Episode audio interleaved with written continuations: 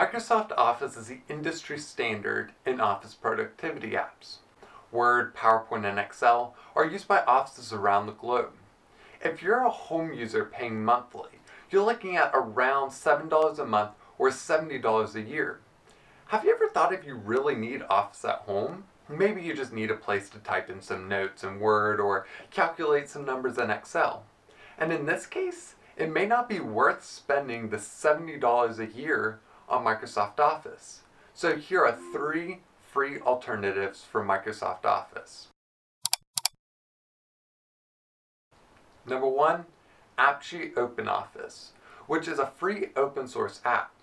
OpenOffice is a single app where you can create text documents, spreadsheets, presentations, drawings, databases, and formulas. And it works on practically any desktop computer, including macOS, Windows, and Linux. And if you've ever used Microsoft Office before 2004, then you'll find yourself right at home with customized toolbars that stretch across the top window, and it's a simplified look that uses the traditional universal icons that we see across most Office applications. LibreOffice is the exact same thing as OpenOffice.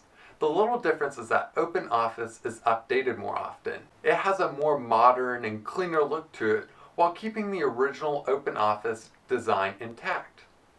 Like OpenOffice, LibreOffice is available cross-platform on most desktop computers, including macOS, Windows, and Linux.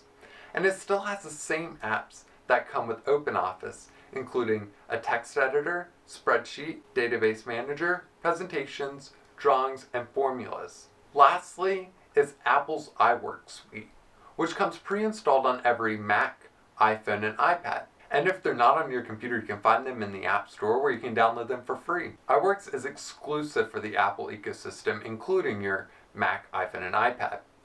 And iWork is a little different than OpenOffice. The iWork suite is made up of three different apps. There's Keynote for presentations, Pages for text documents, and Numbers for spreadsheets.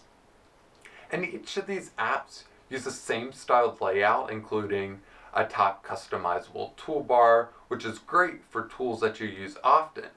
Although most of the tools can be found on the side toolbar. iWork is a wildcard, and that is different than the rest of the Office programs, and it may take you a little bit of time to get used to.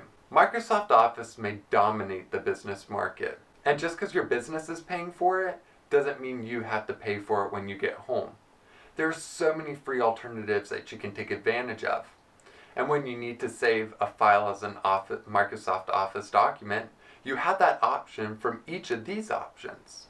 And if Office isn't critical for your work, maybe you should try one of these free alternatives. Thanks for listening. If you've enjoyed this podcast, be sure to check out its companion video on our YouTube channel. And check out our website, appleguideweb.com, and follow us on all social media at appleguideweb. Thanks for listening.